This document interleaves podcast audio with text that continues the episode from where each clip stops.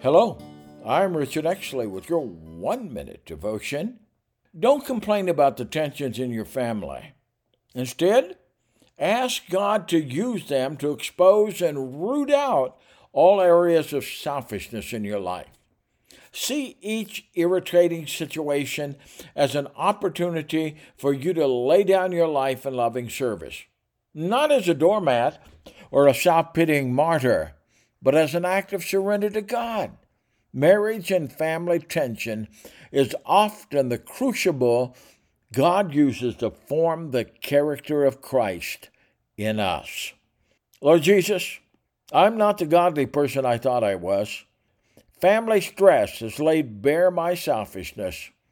Forgive me and change me. Amen. If you would like to connect more with Pastor Richard Exley, please go to the website richardexleyministriesandbooks.com.